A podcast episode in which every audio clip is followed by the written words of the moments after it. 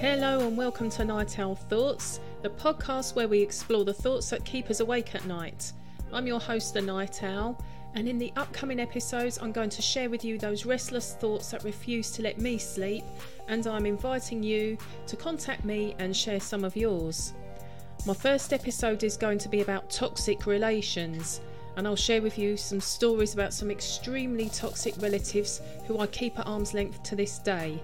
Do you have similar experiences? If you do, please get in touch. I would love to hear how you deal with the toxic people in your life.